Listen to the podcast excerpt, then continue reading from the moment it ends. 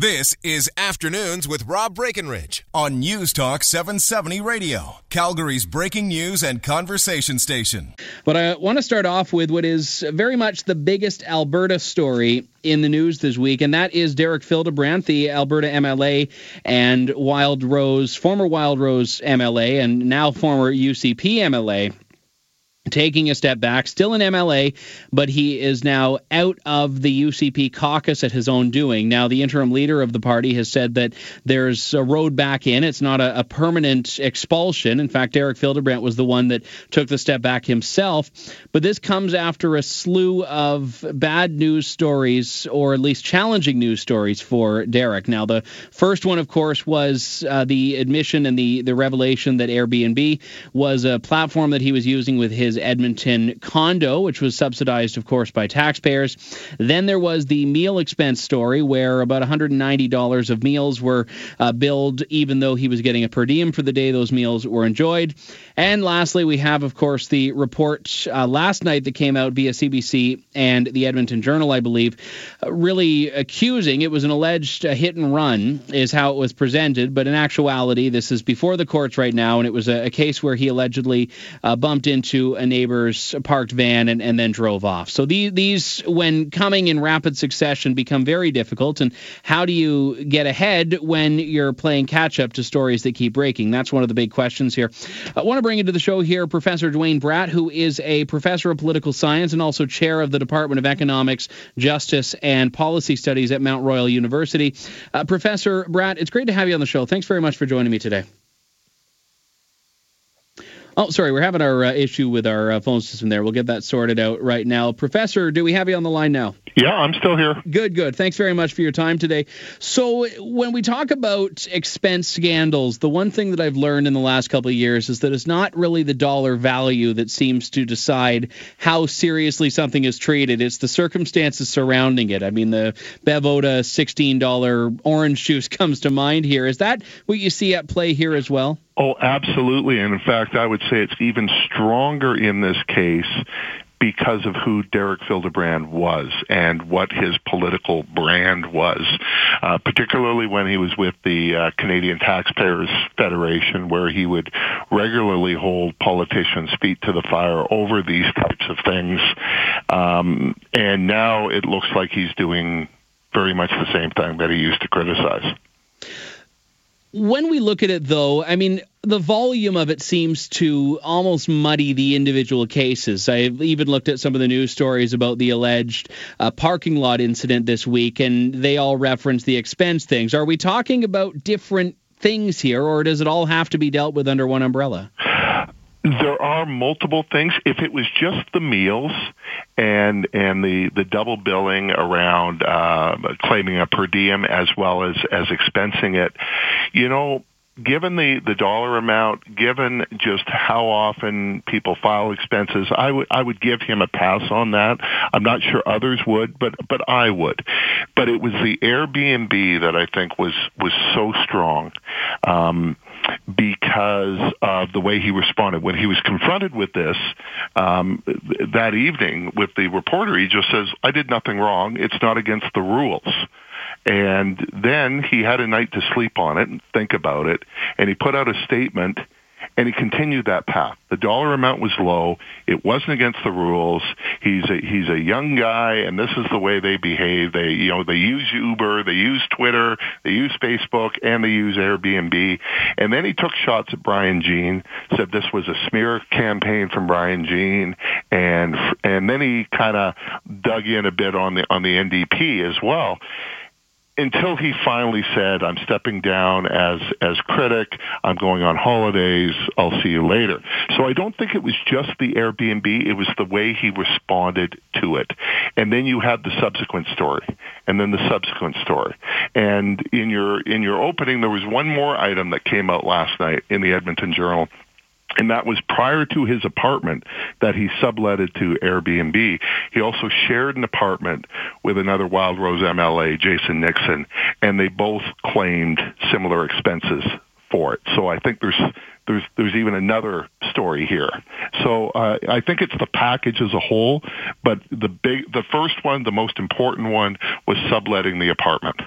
The ultimate irony of the situation is that that's now the one that people are talking about the least, just given, I don't know if it's short attention spans or people liking the more salacious nature of a case before the courts. But yeah, you're saying that, that's the big one. Oh, absolutely. I mean, the, the, it was described as a hit and run, which technically it is.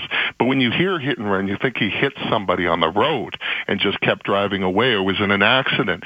You know, it's possible with a with a big truck that he drives, he may not even been aware of who he hit uh, of the parked vehicle.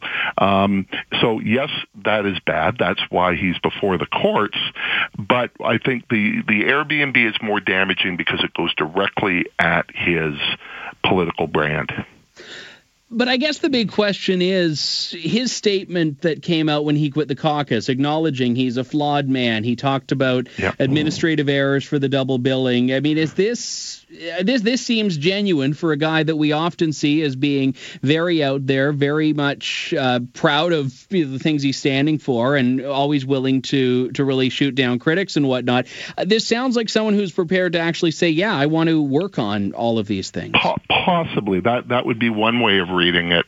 The other is he's still out of the country, as far as we know. It was a written statement. We don't know if he wrote it, if he was advised to write it by members of the UCP, and it was in stark contrast to what his initial response was and his initial statement the day later, and they seem to be in, in conflict there. So it is possible that with a week of, of contrition and, and thinking about it, um, he is more apologetic. We don't really know until I, I see his face, you know, and, and to see his body language and to see how he responds to, to questions. But it's possible that, that that's the way he's viewing it. I'm not so sure based on how his his initial response is. And I will also say there's a hell of a lot of politics going on here as well because it's in the middle of the UCP leadership race. And Derek Fildebrandt is not um, a minor character, a minor player in this, and so I think he's caught in the middle of a, of a proxy war as well between the Brian Jean camp and the uh, the Jason Kenney camp. I'm glad you brought that up because that seems like one of the big issues here. We're talking about a party that is in transition. We're talking about a party that has political enemies in its midst. And obviously, as a very outspoken yeah. member of this caucus, he has his own enemies. Yeah, and, and part of it is, is Derek himself. So uh, it was only a week ago where there were rumors that he was going to run for the leadership himself. Then he holds a press conference and says, um, no, I'm, I'm not going to do that. Um, I'm going to remain neutral, and then spent the rest of the time attacking Brian Jean. So there are four candidates in there, but there are two big front runners. And if you say you're neutral, I'm not supporting Jason Kenney, but then you go after Kenney's biggest opponent, that looks like you're you're playing as a surrogate. And so his initial response when he was hit with the story is he goes, "That's Brian Jean's camp." And maybe it is. Maybe the the people around Brian Jean have been the ones leaking this information to the journal over the last week. It doesn't mean that they're not true but it, it's it's the airing out of of uh, party uh, dirty laundry, and you know that's that's politics at its highest level here. Yeah, but we're talking about this happening within a party, which is I think particularly problematic, especially as when you note there are stories that are so separate that are coming out in rapid succession. I don't think it takes a rocket scientist to at least put forward the idea that there is someone that's feeding this out. Oh, uh, absolutely. I, I, I, am not denying that, and in fact, I, I believe it's the same thing. Um, and and I'm sure Derek thinks it's the same thing. Um, that again, it doesn't mean it's not true, though.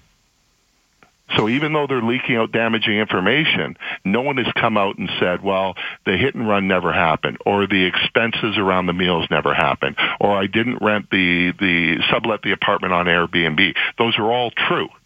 Um, but yes, I, I don't think it's a coincidence that we're seeing this going one after the other uh, days after Fildebrandt publicly went after Brian Jean.